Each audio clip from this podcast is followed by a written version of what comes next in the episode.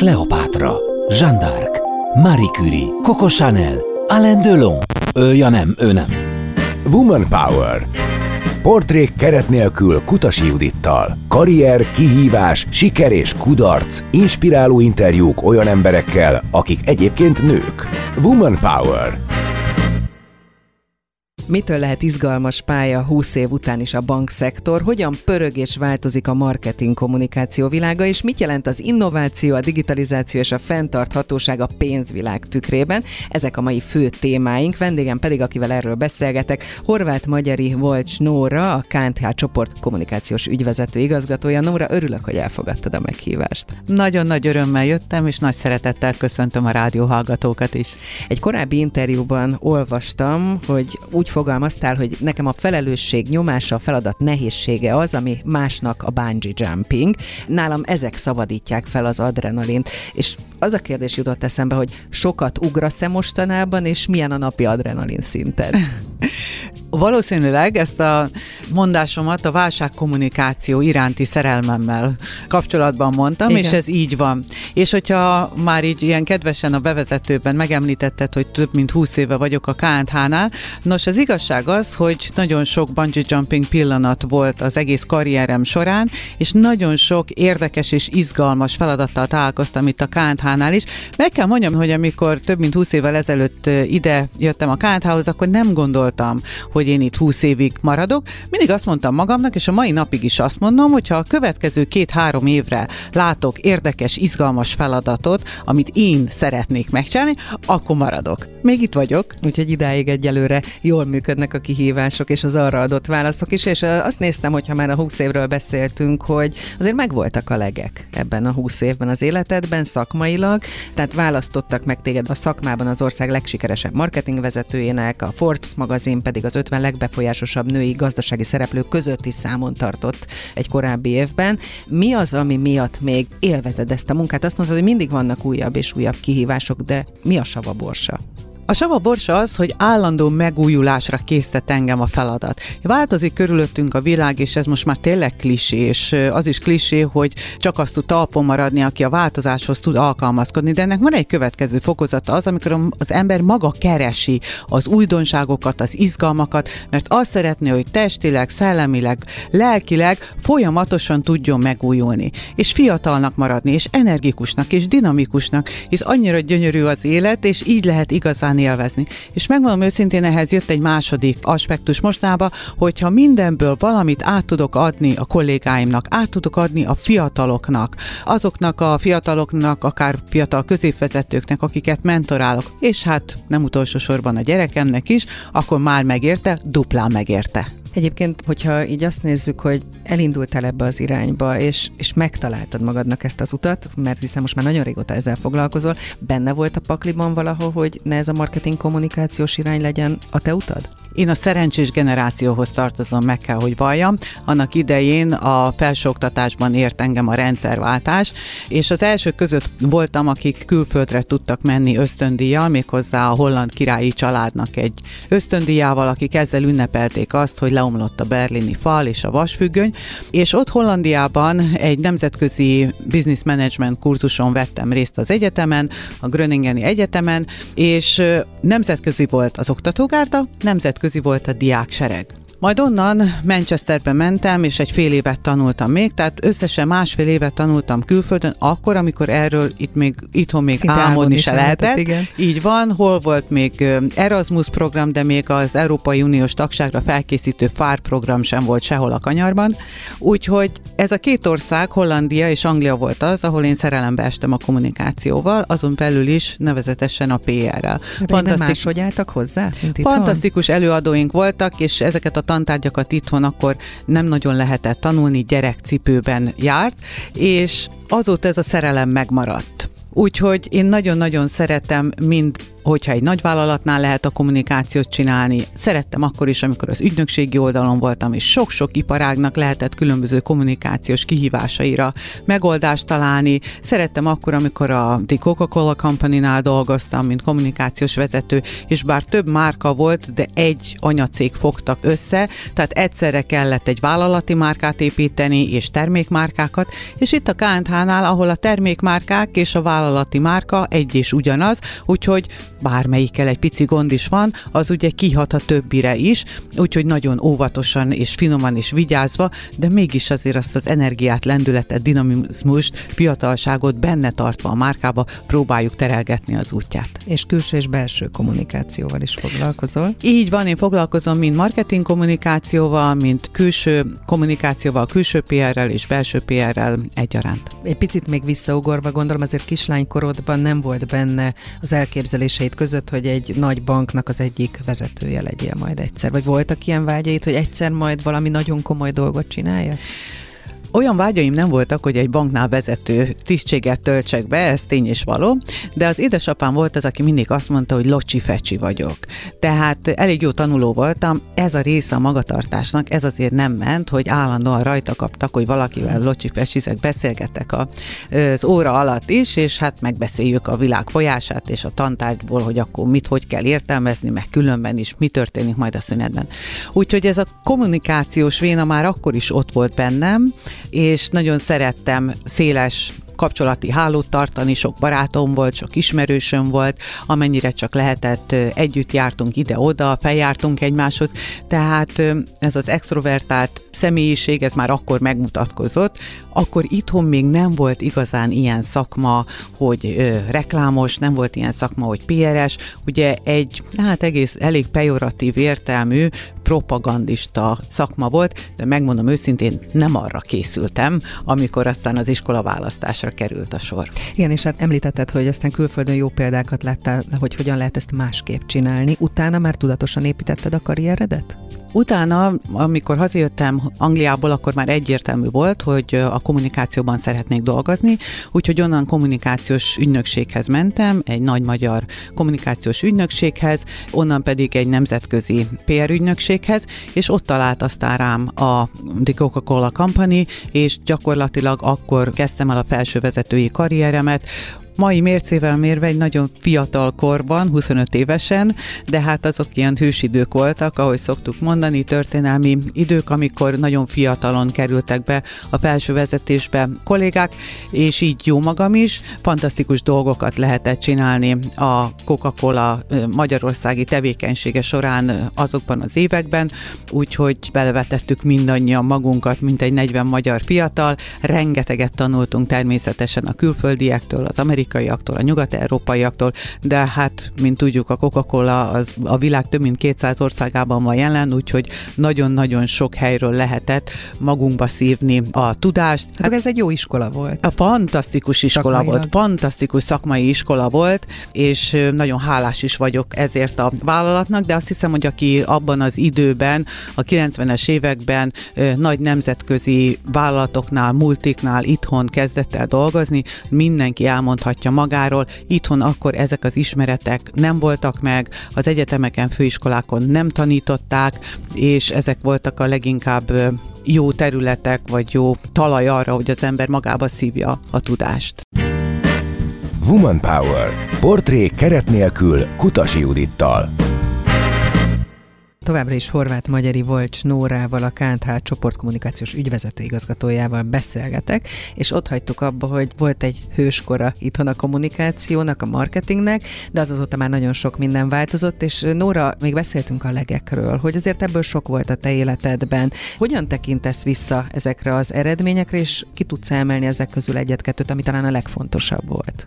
Ha a legfontosabbat kell kiemelni, akkor az nem is olyan rég történt. Nevezetesen az, hogy a saját beosztott kollégáimtól kaptam egy plakettet, egy emlékplakettet, mégpedig arra a neves évfordulóra, hogy 20 éve dolgozom a KNH-nál. És egyszerűen csak azt írták rá, hogy te és a KNH és 20 év, és még mindig ezer százalékon pöröksz és ez nekem annyira nagyon jó esett. Egyrésztről természetesen, amikor az embert a vezetői megdicsérik, elismerik a munkáját, az fantasztikusan jó érzés és nagy elégedettség érzetet ad, amikor a saját beosztottak teszik ezt. Méghozzá úgy, hogy semmiféle nyomás nincs rajtuk, hanem spontán, alulról jövő szervezkedéssel, az egy elmondhatatlan öröm. És az, hogy ők maguk találták ki ezt, ők maguk ismerték el így, hogy egy jó vezetőnek tartanak, és szakmailag is jónak tartanak, hát ez egy olyan visszaigazolás volt, egy olyan visszajelzés volt, amit biztos, hogy nagyon-nagyon-nagyon sokáig a szívemben fogok hordani. Tehát akkor ez esetleg többet ér, mint sok-sok szakmai díj együtt? Ö, talán igen. Igen, mert óriási felelősség azért vezetni embereket, ugye nekem 16 beosztott kollégám van, és valahogy mindig próbál az ember arra figyelni, hogy szakmailag ugye természetesen jó minőségű munka legyen az asztalra letéve, éve, de mégis ők is tudjanak fejlődni, ki tudjanak bontakozni, meg tudják mutatni a tehetségüket, tudjanak tovább lépni. Számos olyan kollégám van, aki gyakornokként kezdte, és ma már kampánymenedzserként dolgozik nálam. Volt, aki főiskoláról, egyetemről kilépve nálam kezdett, ma pedig már két gyermekes édesanyja, és kell őket tudni segíteni akkor, amikor elindulnak a pályán, amikor egyre nagyobb feladatokat kapnak, és amikor egyszer csak a munka magánéletet kell egyensúlyba hozni, mert mert gyermekvállalásra kerül a sor, családalapításra kerül a sor, és aztán visszajönnek, és akkor utána is kell tudni őket segíteni. És itt bocsánat, közbevágok, mert hogy ezt te magad is megélted, egy nőnek nagyon sok szerepben kell egyszerre megállni a helyét, különösen akkor, hogyha felsővezető is, mellette gyereket vállal, és én úgy tudom, hogy te ugye a KNTH-s idő kezdetén született a gyermeket, tehát hogy ott egyszerre sok mindent kellett megugranod. Hogyan lehetett a munkában is, meg otthon is jól működni egyszerre? Ez tény is való, hogy ez egy érdekes kezdés volt a KNH-nál. Én ugye 2002 elején kezdtem a bankcsoportban, és a fiam 2003 márciusában született, majd 2003 júniusában sajnos a bankszektor egyik nagy visszaélésére derült fény. Ez a broker botrány volt, ha jól Igen. Emlékszem. Szóval ezt a hármat így együtt kellett egyrésztről a mindennapi munkát, másrésztről a egy pici gyereket, egy pici kezelni. gyereket és egy nehéz krízis helyzetet kellett kommunikálni. Úgyhogy nagyon érdekes és nagyon izgalmas feladat volt. Nem mondom, hogy könnyű volt, de óriási sikernek éltük mi meg, hogy a KNH márka nagyon szépen fel tudott belőle állni. Tény és való, hogy volt egy időszak, amikor ez a reputációját csökkentette, de utána 2005-ben, amikor ugye az akkori két tulajdonosból csak egy külföldi tulajdonos maradt, és az egész bankcsoport most már 100%-ban a belga KBC tulajdonában van, és úgy döntöttünk, hogy megváltoztatjuk a márkának a pozícionálását, illetve a biztosító társaságunkat átmárkázunk KNH-ra, akkor egy hatalmas fejlődésnek tudott örülni a KNH, egy nagy-nagy újrapozicionálási kampányt csináltunk, és azóta is ezeken a márkaértékeken próbáljuk tartani a márkát, és úgy tűnik, hogy sikerrel. Azt szoktuk mondani, hogy a komfortzóna ugye az az, amiben kompetensek vagyunk, és biztonságban érezzük magunkat, egy megbízható pozíció. A probléma a komfortzónával egyetlen egy, hogy visszatekintve 20 év múlva kiderül, hogy valójában nem lehetünk túl büszkék magunkra, mert olyan nagy dolgot nem vittünk végbe. Tehát ki kell lépni ebből. Ki kell lépni, szoktuk mondani, de hogy is lépjünk ki? Úgy kell belőle kilépni, hogy valahogy a növekedést, a saját személyes növekedésünket tudja szolgálni ez a kockázatvállalás. Tehát mindig kell egy kicsit kockázatot vállalni. És hogy például mi a márkát építjük az évtizedek során, mindig egy kicsit bátrabbá tesszük. Mi voltunk az első pénzintézeti szektorba, aki elkezdte tegezni az ügyfeleket. Ma már ez egy teljesen bevett általános dolog. Mi voltunk az elsők, akik mertek egy kicsit fintekes módon, neobankos módon kommunikálni a legutóbbi kreatív platformunkkal. Ezt is sokan kezdik átvenni. Mi vagyunk azok, akik elkezdtek egy kicsit szlengesebben beszélni az ügyfelekhez felbátorodva azon, hogy a közösségi médiában valójában mindenki így beszél, most már a felnőttek is. Biztos vagyok benne, hogy ez is elkezd terjedni. De ehhez merésznek kell lenni, hogy ezeket a dolgokat van, szakmailag meglépi az ember. Így van, merésznek kell lenni, és én nagyon hálás vagyok azért, hogy a belga tulajdonosaink, a KBC csoport teljesen szabad kezet ad nekünk abban, hogy hogyan alakítjuk a márkát. Természetesen figyelik, és hogyha úgy éreznék, hogy nagyon-nagyon messze van attól, ami számokra elfogadható, akkor szólnának. De különben nincsen semmiféle standard, aminek meg kell felelnünk, nem külföldi reklámokat kell átvennünk, nem a külföldön kidolgozott kreatívokat kell használnunk, vagy médiatervezést kell itthon meghonosítanunk, hanem teljes önállóságot és függetlenséget adnak. És ez a felhatalmazás, ez a bizalom, ami tőlük jön, és ami az itthoni magyar felsővezetéstől, első számú vezetőtől jön felénk, az lehetővé teszi, hogy szakmailag kiteljesedjünk. És azt szeretném, hogyha a saját kollégáim is ezt éreznék. Ha jól értem, akkor ehhez a te merészséged kell, vagy a merészséged is kell és kellett, hogy ez mind megvalósuljon, és egy picit visszatérnék akkor hozzád, mert beszéltél a felsővezetői karriered kezdetéről. Szerinted hogyan változtál az elmúlt húsz évben ezen a téren? Milyen vezetővé váltál, értél? Ez egy nagyon nehéz kérdés, mert erről mindig a beosztottakat kéne megkérdezni. Ők sokkal hitelesebb forrás, mint én. Én csak az alapján tudok válaszolni, hogy a különböző felmérések, ugye, amik rendszeresek a vezetői korban mit mutatnak. Én azt hiszem, hogy egy nagyon aprólékos, kicsit control freak, ugye, tehát túlzottan is ellenőrző, kontrolláló menedzserből.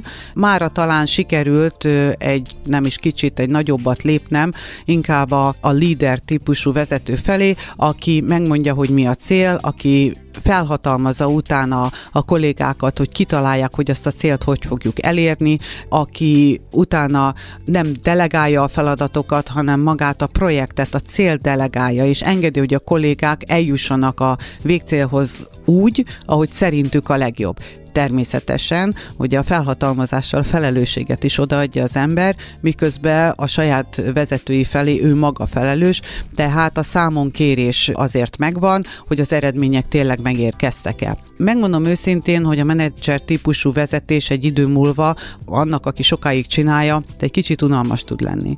A leadership jellegű vezetés, ami sokkal inkább inspiráló és coach jellegű vezetés, sokkal izgalmasabb. És ami számomra nagyon-nagyon izgalmas, és ez is egy olyan dolog, ami itt tart a KNH-nál, hogy nem csak a saját kommunikációs területemmel foglalkozhatom, hanem igenis azt érzem, hogy a bank legfelsőbb vezetése számít a véleményemre, hogy egy-egy problémát hogy látok, hogy mit látok, mi az ügyfeleknek a, a véleménye, mi az ügyfeleknek a, az érzésvilága, mik a dolgozók érzésvilága. Tehát sokkal több mindenben számítanak rám, és meghallgatják a véleményemet, és értékesnek is tartják adott esetben, sokkal szélesebb körben sem, mint csak a kommunikáció. Tehát vezetőtársi minőségben is tudok ö, működni, és ez nagyon inspiráló számomra. Mennyire vagy szigorú a kollégáiddal és önmagaddal? Azt hiszem, hogy velük ugyanolyan szigorú vagyok, mint magammal. És sajnos magammal nem vagyok túl enyhe. Tehát akkor azért itt komoly elvárásoknak kell megfelelni. Ki az a típusú szakember, akivel vagy kollega, akivel szívesen dolgozol együtt, és mi az, amit nem tolerálsz? Amit nagyon-nagyon szeretek, hogyha látom valakinek a szemében a csillogást. Ha látom azt, hogy érdekli a téma, hogy szívesen utána olvas, hogy utána megy, hogy utána kutat, hogy több dolgot kipróbál, hogy keresi az utakat, ő maga is fejlődni szeretne, menni előre, és ezt a plusz energiát, ez beleteszi a munkába. Nagyon fontos, és ez eléggé kéz a kézben jár, ez az úgynevezett igen és attitűd. Tehát, hogy igen, hogyha nem ment jobbról, akkor meg megpróbáljuk középről, és esetleg még hátulról, vagy fentről, vagy lentről. Mert hogy jó az, amit a másik mond, de hogy lehetne arra még tovább építeni. Tehát én nagyon szeretem a pozitív hozzáállású embereket, az optimista embereket, és nagyon nehezen tudok azokkal együtt dolgozni, akik mindenben csak a nehézséget látják, a rosszat látják, hogy mit miért nem lehet megpróbálom. nem képesek önállóan dolgozni, bocsánat, csak úgy ezt érzem ki a szavaidból, hogy, hogy te szereted azt, hogyha a kollégák tudnak előre menni. Azt szoktuk mondani, hogy sok kolléga, vagy sokszor a kollégák a vezetőktől várják a motivációt. A motivációnak az emberben belül kell meglennie. Tehát nekem is belül kell motiváltnak lenni. Én megpróbáltok inspirálni valakit, próbálhatom az ő meglévő motivációját tovább emelni, de ha nincs meg benne önmagától a motiváció, én nem tudom elültetni benne. Tehát épp ezért én azokat az embereket szeretem, akikben látom az érteklődést, a kíváncsiságot, hogy próbáljuk ki ezt, próbáljuk ki azt. Természetesen ez az alapattitűd, azért emellé szükséges egy nagyon erős szakmai tudás, és egy pontos határidőre való kivitelezés, szóval valahol ennek a kombinációját keresem, de az biztos, hogy ez a legelső, amit említettem, ez az attitűd az, ami lehetővé teszi, hogy egy-egy kolléga fejlődni tudjon, feljebb és feljebb tudjon lépni, akár a ranglétrán, akár a feladatok nagyságát, színességét tekintve, és ő maga is kiteljesedjen. Woman Power. Portré keret nélkül Kutasi Judittal. Vendégem továbbra is Horváth Magyari Vojcs Nóra, a KNTH csoport kommunikációs ügyvezető igazgatója, és Nóra azt javaslom, hogy szakmázzunk egy kicsit eddig a karrierépítésről beszélgettünk. Ugye 20 éve vagy a bankszektorban, te mit látsz, milyen átalakuláson megy át a szektor, a pénzvilág most? Két fő trendet mondanék. Én azt gondolom, hogy a digitalizáció az egyik ilyen trend, ami egyértelműen ott van a bankszektorban, és nem azt mondanám, hogy most kezdődik, hanem ebben már komolyan benne vagyunk. Régóta benne vagyunk, de most ugye az egész világ kezd digitalizálódni, így a bankokkal szembeni elvárás ezen a területen még magasabb lett. A másik pedig a fenntarthatóság, ami egy relatív új jelenség.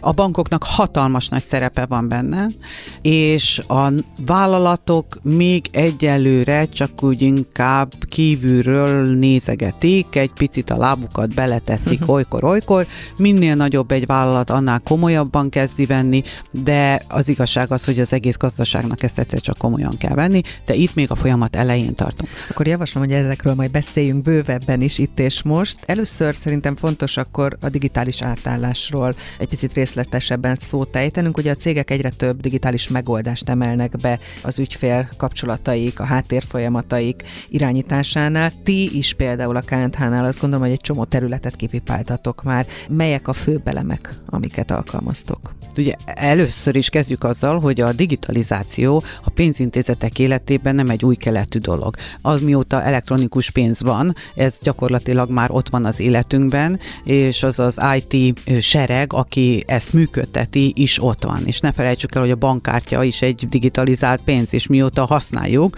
csak akár ha Magyarországot vesszük, majd utána jött a chipkártya, majd megjelent az e-bank, amiről alig-alig esik szó mostanában, mert hát az új sláger, mindannyian tudjuk, a mobilbank, tehát az, hogy kvázi a bankfiók beköltözött az embereknek a zsebébe, és az egyik leggyakrabban használati tárgyukba a mobiltelefonjukba. Sőt, most már onnan költözik tovább, ugye a különböző okos eszközökbe Igen, is. Az okos az órával fizetünk, az okos telefonnal fizetünk, tehát döbbenetesen gyorsan alakul így most van, a világ. Így van, és hát ennek a következő állomása, amikor már nem mi magunk kezeljük ezt a rendszert, hanem van egy digitális pénzügyi asszisztensünk, ugye a KNH esetében a Kate, aki segít a különböző pénzügyeinket intézni. Ja, hát itt a mesterséges intelligenciáról beszélünk, de ez már nem csak egy chatbot, ez több annál, ha jól értem. Ó, messze. Egy chatbot az arról szól, hogy felteszel egy kérdést neki, és ő előre megadott panelek alapján válaszol. Egy digitális asszisztens ennél sokkal-sokkal többet tud, már csak azért is, mert ez a gépi tanuláson alapszik, ez nem előre beprogramozott válaszokat ad. Természetesen, ha kérdést teszel fel neki, akkor a kérdéseket megválaszolja, de ennél sokkal fontosabb, hogyha egy feladatot adsz neki, akkor ő azt el tudja végezni, vagy akár téged végig tud kísérni egy folyamaton.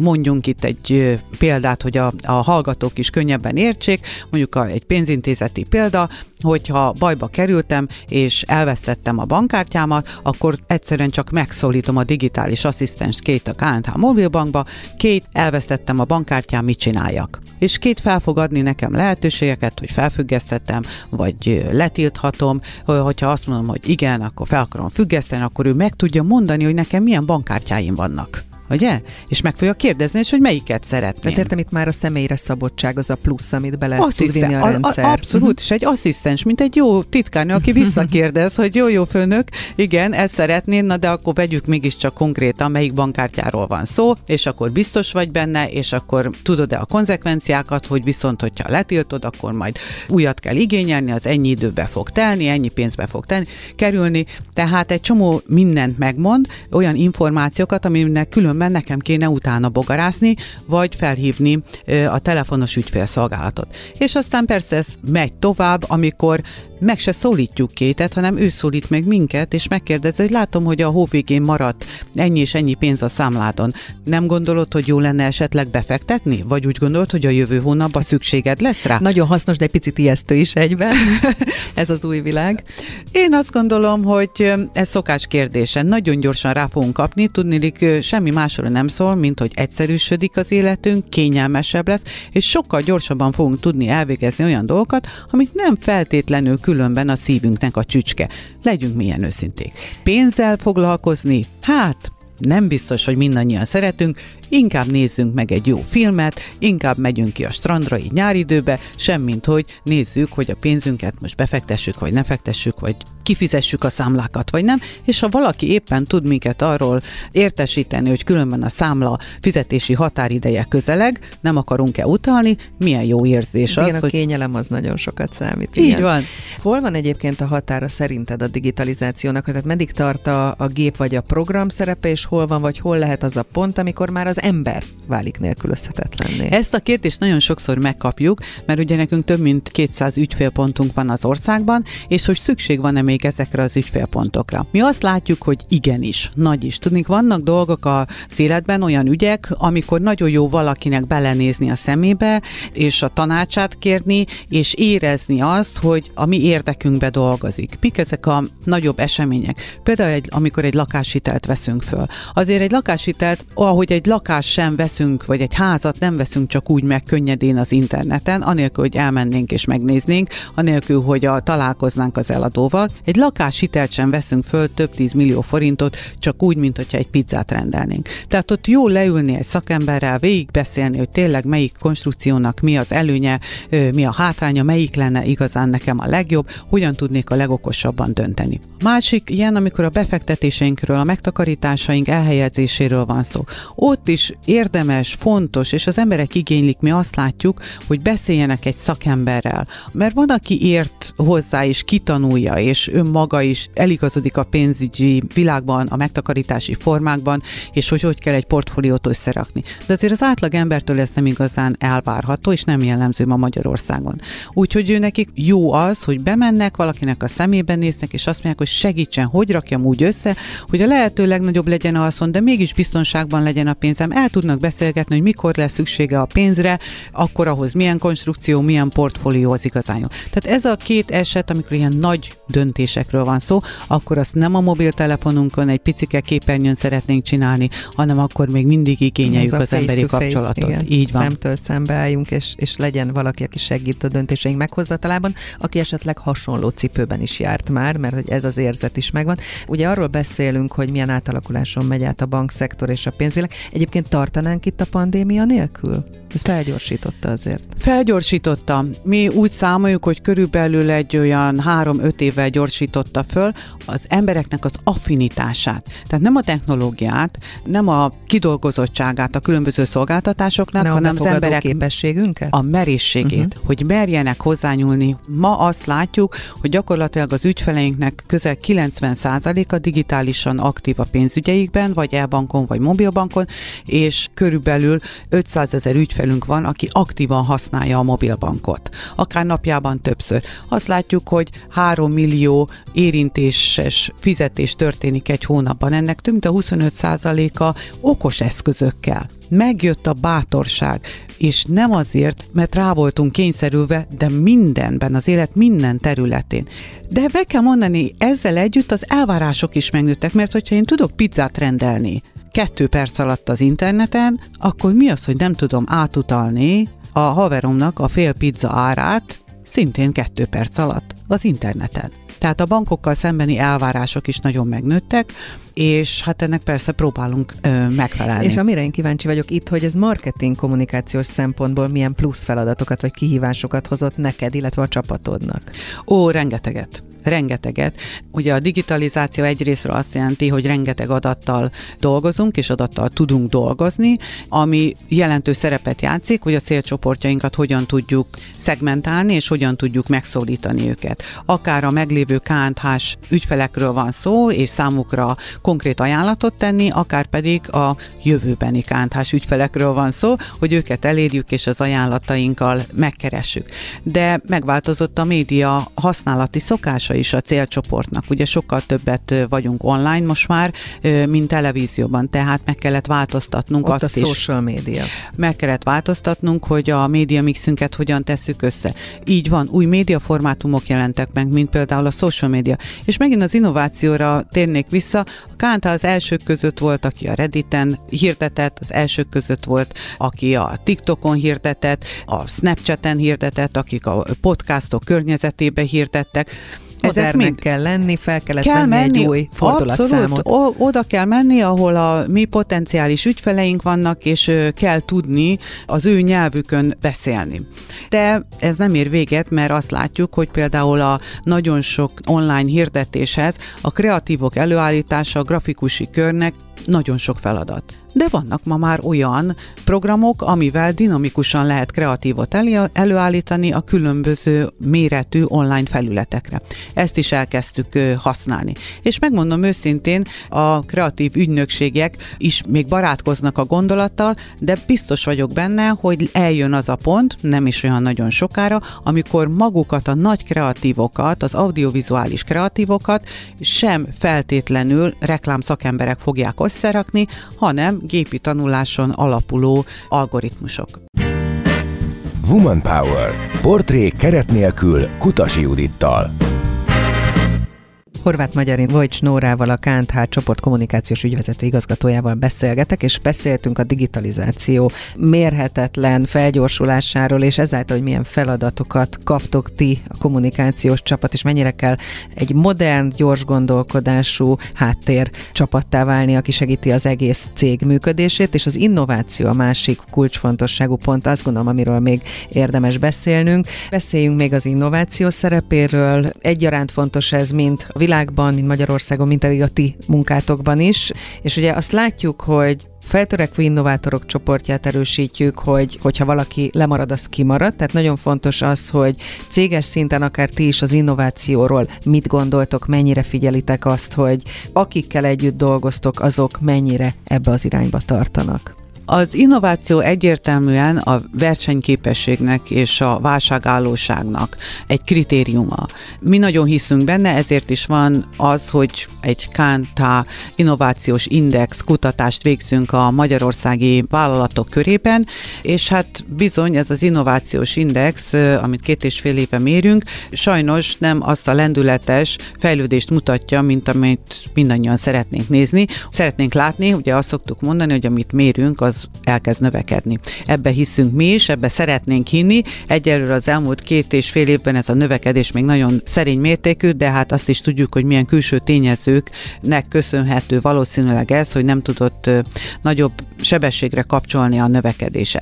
Így van, Magyarország a világ középmezőnyébe tartozik, a kelet-európai régióban az élmezőnyben, de hogyha az Európai Uniós nézzük, akkor bizony az EU-s átlag alatt vagyunk, körülbelül az alsó harmad tetején helyezkedünk el, szóval lenne még bőven fejlődésre tér, és mi bízunk benne, hogyha kicsit a külső körülmények normalizálódnak, és túl leszünk ezen a jelentős inflációs és recessziós időszakon, akkor újra erőre kap az innovációs kedve és lehetősége a cégeknek, majd gyakorlatilag azt látjuk, hogy a digitalizációba fektetnek be, méghozzá akkor, hogyha ez hatékonyságot tud növelni, és a költségeiket tudja csökkenteni. Elsősorban háttérfolyamatoknál látjuk az ilyen jellegű innovációt, nem pedig mondjuk a termékfejlesztésben, vagy disztribúciós csatorna fejlesztésében, tehát inkább a háttérfolyamatokban. Az innováció ugye nagyon fontos, mert visszahat ugye az egész gazdaság termelékenységére, meg hogy ezt nektek is követnetek kell, hogy kikkel dolgoztok együtt. Milyen cégeket mértek, figyeltek? Ez a vállalati szektorban jelenlévő cégeket méri, akiknek 300 millió forint fölött van az éves forgalma, és a magyar gazdaság szektorai tekintve egy reprezentatív kutatás. Igen, ez azért érdekes, mert idáig ugye az egyéni ügyfelekkel való kommunikációtokról beszéltünk, most most pedig azt bontottuk ki, hogy, hogy a vállalati ügyfelekkel is foglalkoztok, és más szempontok szerint vizsgáljátok, vagy méritek őket. De akkor beszéljünk még a bankszektor meg a pénzvilág alakulásáról. Említetted a startup és fintech cégeket nemrég, hogy mellettük azért ugye ott maradtak a nagy bankok, és lehetett volna az a helyzet is, hogy egy ilyen versengés alakul ki, és hogy ez a nagy bankok vesztét okozza. Ehhez képest viszont a nagy bankok másképp reagáltak, és bizonyos dolgokat inkább átvettek, bizonyos innovációkat magukévá tettek onnan, ahol egy teljesen új világ kezdett kibontakozni a pénzügyi szektorban. Így van, egy nagyon-nagyon egészséges verseny és együttműködés van, beszéljünk akár egy Google-ről, akár egy Metáról, akik a saját pénzügyi szolgáltatásaikat is megpróbálták kidolgozni. Van, akinek sikerült, van, akinek nem, van, aki aztán inkább egy nagy bankot vont be erre a szolgáltatási területre. A fintekekkel, neobankokkal pedig sokszor együttműködésre, együttműködés alakul ki a nagy bankokkal. Egy kicsi kihívó szolgáltatónak a megjelenése mindig-mindig inspiratív mert valamit nagyon jól csinál. És akkor az elkezdi egészséges helyzetbe, versenyhelyzetbe a nagy régi szolgáltatónak a csőrét piszkálni, hogy mi az, hogy ő ezt tudja, én meg miért nem tudom. És hajaj, itt van nekem több százezer ügyfelem, és most ugyanazt fogja rajtam követelni, mint a kicsi finteken. Hát akkor neki kell állnom, és valamit csinálnom kell, mert különben lemaradok a versenybe. Igen, azt akartam, hogy ez a jó hozzáállás. Hogyha Abszolút, ez az... a jó hozzáállás. A fintek cégek pedig rájöttek, hogy egy-egy szolgáltatási területen, ugye tipikusan a tranzakciós területen, ők nagyon jókat tudnak csinálni, de azért ez a világ egy nagyon erősen szabályozott világ, egy elég tőke igényes világ. Minden téren nem lehet maximálisan És nyújtani. az, hogy ő széleskörű szolgáltatást nyújtson, ami pedig egy idő múlva az ügyfeleknek, ahogy érett felnőtt korba érnek, ez igenis igényük lesz, hát nem biztos, hogy fogja tudni nyújtani. Tehát lehet, hogy neki is érdemes együttműködni egy nagybankkal. És így alakulnak ki a nagyon egészséges kooperációk. Kleopátra, Jeanne d'Arc, Marie Curie, Coco Chanel, Alain Delon. Ő, ja nem, ő nem. Woman Power Portrék keret nélkül Kutasi Judittal. Karrier, kihívás, siker és kudarc. Inspiráló interjúk olyan emberekkel, akik egyébként nők. Woman Power. Vendégem továbbra is Horváth Magyari Vojcs Nóra, a KNH csoport kommunikációs ügyvezető igazgatója, és idáig szakmáztunk, meg beszéltünk az innovációról, beszéltünk a digitalizációról, arról, hogy hogyan változik a bankszektor, a pénzügyi szakma. Beszéljünk most rólad még egy picit meg, hogy hogyan dolgozol. Említettük, hogy a belső kommunikáció is hozzá tartozik, nem csak a, a külső. Itt milyen feladatokat, kihívásokat látsz most, és mennyire változott, változik ez a terület az utóbbi időben? Máshogy kell kommunikálni a kollégákkal, mint korábban korábban. A belső kommunikációt én nagyon szeretném, hogyha lassan átnevezni a szakma munkáltatói kommunikációnak. Tudnélik, idáig a belső kommunikáció az ugye azt jelentette, hogy a meglévő munkatársak felé kommunikálunk. Na itt is van még bőven mit tenni, de van egy új nagy célcsoport, ez pedig, ugye én azt szoktam mondani, hogy a jövőbeni munkavállalói a cégnek, nevezetesen a munkavállalói piac, ahol kell tudni kialakítani a vállalatról egy egy imidzset. És vonzónak fél... kell tűnni. Így van, félreértés ne essék. Hogyha azt nem kezeljük aktívan, ha ott nem alakítunk ki egy márkát, az nem jelenti azt, hogy a potenciális munkavállalók fejében ne lenne egy kép akkor ők vagy a fogyasztóknak, vásárlóknak szánt márkánkról fog vonatkoztatni, mint munkáltatóra, vagy pedig a különböző plegykák, hírek, közösségi médiában olvasott híresztelések alapján kialakít magának egy képet. Tehát ez egy ugyanolyan márka vetület, amit aktívan kéne kezelni. Ebben te könnyen tudtál váltani, ebben a szemléletben? Én nem mondom azt, hogy mi ebben teljesen készen vagyunk és jók vagyunk. Én azt gondolom, hogy nagyon az útnak az elején tartunk, és rengeteg dolgot kéne és lehetne még csinálni, és például, hogy visszatérjek a beszélgetésünk elejére, ez egy olyan terület, amit nagyon-nagyon szeretnék megcsinálni olyan jól és rendesen, ahogy egy márkát fel kell szerintem építeni, úgyhogy ez még a következő két-három éves tervemben nekem még benne van, ami izgalommal tölt el, de a másik az a klasszikus belső kommunikáció. Ott pedig, amiben sokszor tévedünk, az az, hogy ilyen egy nagy tömegnek kezeljük a kollégáinkat. Holott például a fogyasztóinkat, a vásárlóinkat, az ügyfeleinket szegmentáljuk, hogy milyen különböző ügyfélcsoportok vannak, akkor a munkatársainkat miért nem szegmentáljuk? Hisz ott is van különbség. Mi például nagyon látjuk, hogy mások az igényei, a kommunikációs igényei, például az ügyfélponton dolgozó kollégáinknak, aki az ősz munkatársi rétegnek a felét adják, vagy például az IT dolgozó kollégáinknak, akik a sok innovatív fejlesztést csinálják, akik viszont 25%-át adják a munkavállalói közösségünknek. Tehát két hatalmas terület, nagyon különböző, akár életkor, akár szemlélet, akár érdeklődési kör, akár hozzáállás tekintetében, akár munkafeladat tekintetében, mégis megpróbáljuk őket ugyanúgy kezelni. Tehát, ez helyes? Itt, Szerintem itt is nem. vannak még kihívások. Abszolút, és ez is egy olyan terület, ami engem izgalommal tölt el, és nagyon bízom benne, hogy a következő két-három évben komoly sikereket fogunk ebben elérni. Bedobnék még egy topikot, egy témát, legyen divat a női vezető, méghozzá azért mondom ezt, mert hogy egy ilyen kezdeményezés, vagy emellé a kezdeményezés mellé vezetőként te is odaálltál vezetőnőként, miért tartod ezt fontosnak? Azért tartom fontosnak, mert én hiszek benne, hogy a nőknek ugyanolyan képességeik vannak, hogy jó vezetők legyenek. Nem azt mondom, hogy ugyanúgy vannak összedrótozva, mint a férfiak. Más képességeket kell tudniuk használni, de ugyanúgy megvan bennük a potenciál. Viszont van egy alap különbség a férfiak és a nők között, amivel nem tudnak mit kezdeni se a férfiak, se a nők. Mert hogy ezt a természet adta. A, méghozzá azt mondhatom, hogy bizonyos hormonszintek máshogy alakulnak. A férfiak egyszerűen a hormonális struktúra miatt sokkal merészebbek, bátrabbak, gyorsabban kockázat, talán. Igen, és kockázat keresők akár, míg a nők sokkal inkább ugye a védelmezők, a biztonságra törekvők és a kockázat kerülők.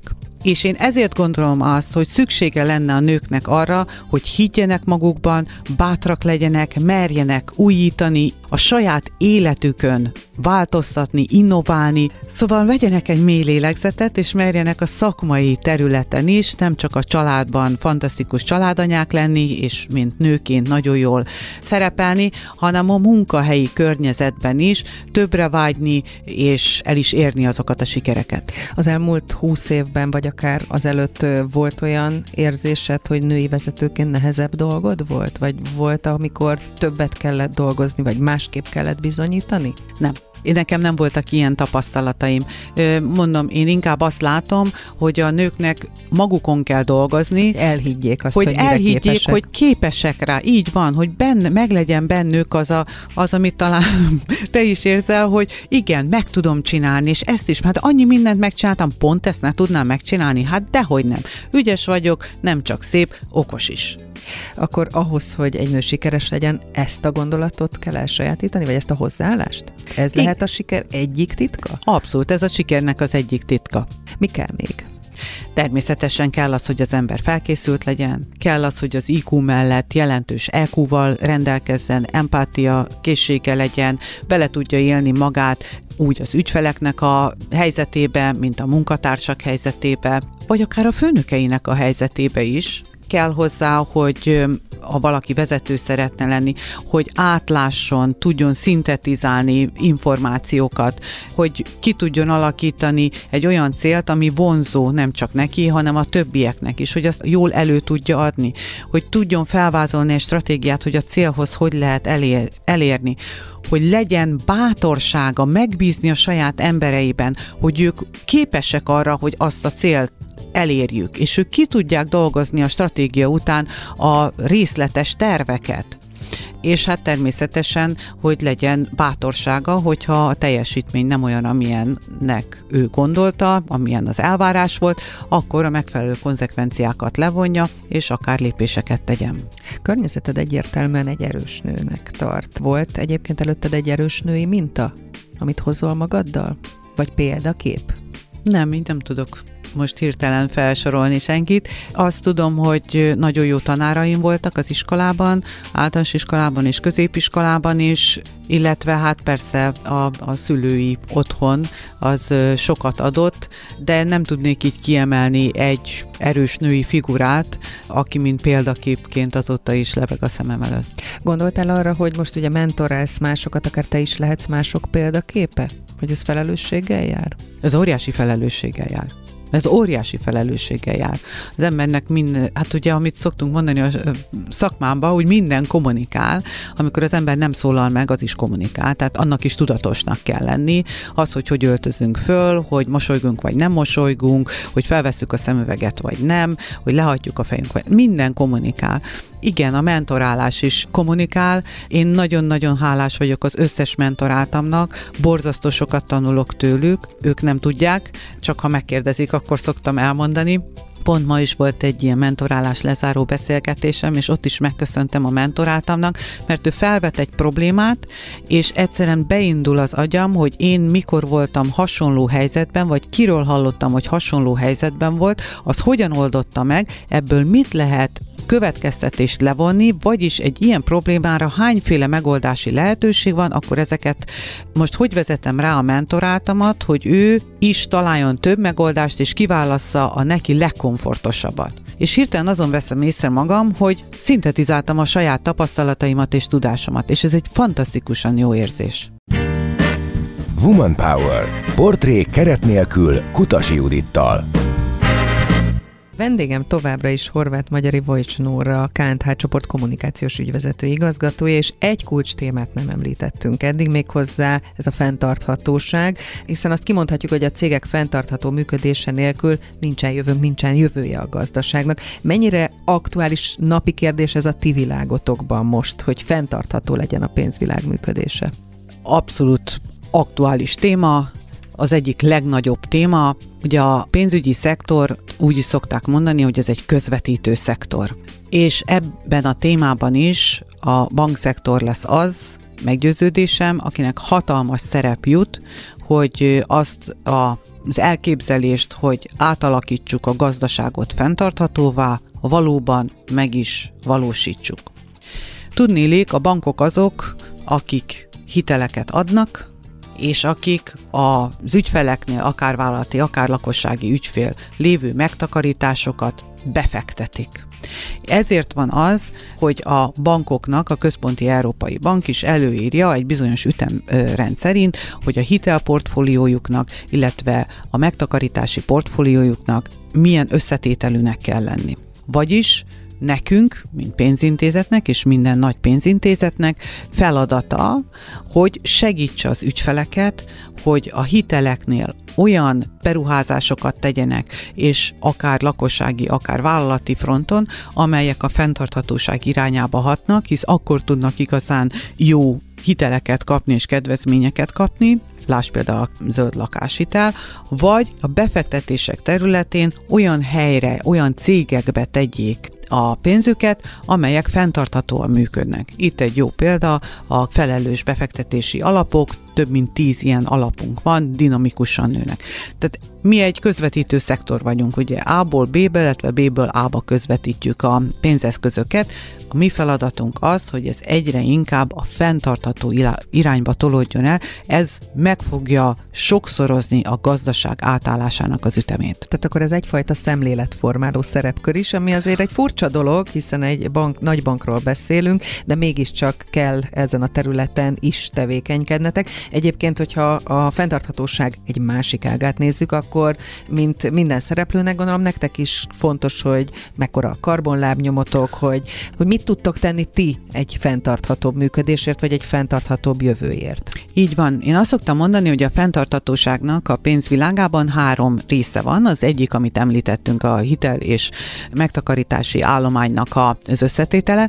A második a saját működésünk, mert hát ahogy említettem, 200 ügyfélpont központunk van, van egy óriási székházunk, ennek van egy karbon lábnyoma, illetve aki még a régi időkben, a predigitális időben bankolt, az tudja, hogy a beceneve az egyik bankoknak az volt, hogy papírgyár, mert hát rengeteg papírt gyártottunk. Hál' Istennek ezt a digitalizációval sikerült megszüntetni, a papírmentesség az egy külön program volt nálunk, gyakorlatilag évi 6 millió papírlapot hagyunk magunk után minden egyes évben, de hát emellett ennek a több mint 200 ingatlannak az energiafogyasztása sem mindegy, hogy hogyan alakul, nagyon sok beruházásunk van itt, a napelemektől kezdve a hőszivattyúig, az áramalapú hűtés-fűtésre való átállás, tehát nagyon sokat teszünk, és hál' Istennek elmondhatjuk azt, hogy 2021 végére a KNH csoport egy karbonsemleges működést tudott a saját működésében megvalósítani. És ez az a terület, ahol azt szoktam mondani, hogy ez viszont nem csak az ingatlan gazdálkodásnak a feladata, hanem mindenkinek körül kell nézni a saját területén, a KNH működésében, hogy mit tud fenntarthatóbbá tenni. És mi a kommunikáció területén is körbenéztünk, hogy a saját kommunikációs tevékenységünket hogyan tudjuk úgy átalakítani, hogy minél inkább környezetvédelmi szempontból megfelelő legyen. Mit és csináltatok? több mindent csinálunk. Egyrészt ugye csatlakoztunk a Green Pledge kezdeményezéshez, ami azt mondja, hogy a kreatív anyagokat úgy kell előállítani, hogy azok a környezet védelem szempontjából megfelelőek legyenek. A másik pedig a reklámok terjesztéséről szól, tehát nem elég előállítani, ugye terjeszteni fejleszteni is kell. És itt a Mindshare Media vásárló cégünkkel közösen indítottunk el egy kezdeményezést. Ők kifejlesztettek egy úgynevezett karbonkalkulátort a különböző média típusokra, és mi pedig azt mondtuk, hogy jó, idáig azt szerint állítottuk össze, hogy mely médiákban reklámozzunk, vagyis hogy mi a média mixünk, hogy egy adott médiának mekkora az elérése a célcsoportban, milyen affinitással éri el a célcsoportot, és milyen költséghatékonyan. Emellé az úgynevezett szent háromság mellé bevettünk most egy negyedik aspektust, nevezetesen azt, hogy az adott médium mennyire fenntartható, mekkora a karbonlábnyoma. Tehát szívesebben működtök együtt olyan cégekkel, akik hasonlóan gondolkodnak, és a fenntarthatóság hívei, ha jól Így értem. van, vagyis az a médium, amelyik kisebb karbonlábnyommal működik, nagyobb eséllyel kerül be a KNH csoport reklám média mixébe. Mit vetítesz előre, és akkor egy picit nézzük, hogy mit hozhat a jövő. Nyilván csak közeli távolságban tudunk gondolkodni, mert a pandémia is megmutatta, hogy nem lehet két-három évnél előrébb biztonsággal megmondani, mi, hogy mit hoz a jövő, de hogy mi várható innováció, mi várható digitalizáció vagy fenntarthatóság terén a ti területeteken. Én azt gondolom, hogy mind a két terület nagyon-nagyon dinamikusan fog előre haladni.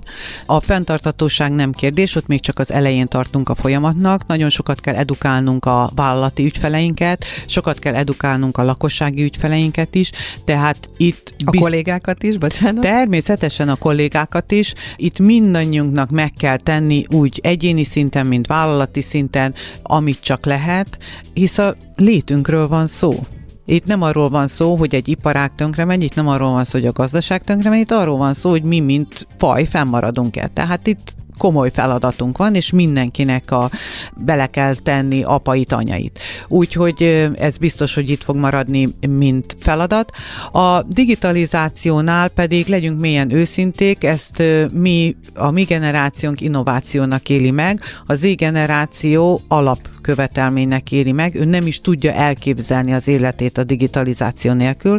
Én azt gondolom, hogy még pár év, és az összes pénzintézetnek lesz digitális pénzügyi asszisztense, az lesz a kérdés, hogy melyik tud egyszerűbben működni, melyik tud több kényelmet nyújtani a fogyasztóknak, és melyik tudja gyorsabban elintézni a dolgainkat. Úgyhogy biztos, hogy ez irányba is megyünk, és itt még egyet kiemelnék, ami szintén egy edukációs tanulási folyamat, a kiberbiztonság. A digitalizációval legyünk milyen őszinték, vannak olyan területek, amik megszűntek, viszont újak kerültek elő, amikor a kiberbűnözésről beszélgetünk, és meg kell tanulnunk, hogy hogyan védjük meg ebben a világban az adatainkat, ahogy régen megtanultunk, hogy a bankkártya hátára nem írjuk rá a PIN kódot, most meg kell tanulnunk, hogy hogyan ne szolgáltassuk ki az adatainkat, hogy na, hogyan ne dőljünk be a csalóknak, és ez egy hatalmas edukációs és tanulási feladat mindannyiunknak. Nóra, köszönöm, hogy mindezt elmondtad, mert nagyon érdekes új világba pillanthattunk bele, és majd térjünk vissza rá, hogy ezekből mi és mikor valósul. Megköszönöm, hogy itt voltál. Én köszönöm a kedves meghívást. Horváth Magyari Vojcs Nóra, a KNTH csoport kommunikációs ügyvezető igazgatója volt a vendégem. Woman Power. Portrék keret nélkül Kutasi Judittal. Legközelebb egy hét múlva, kedden délután 4-től 6-ig. Hallgass vissza a Rádiókafé 98.hu-n.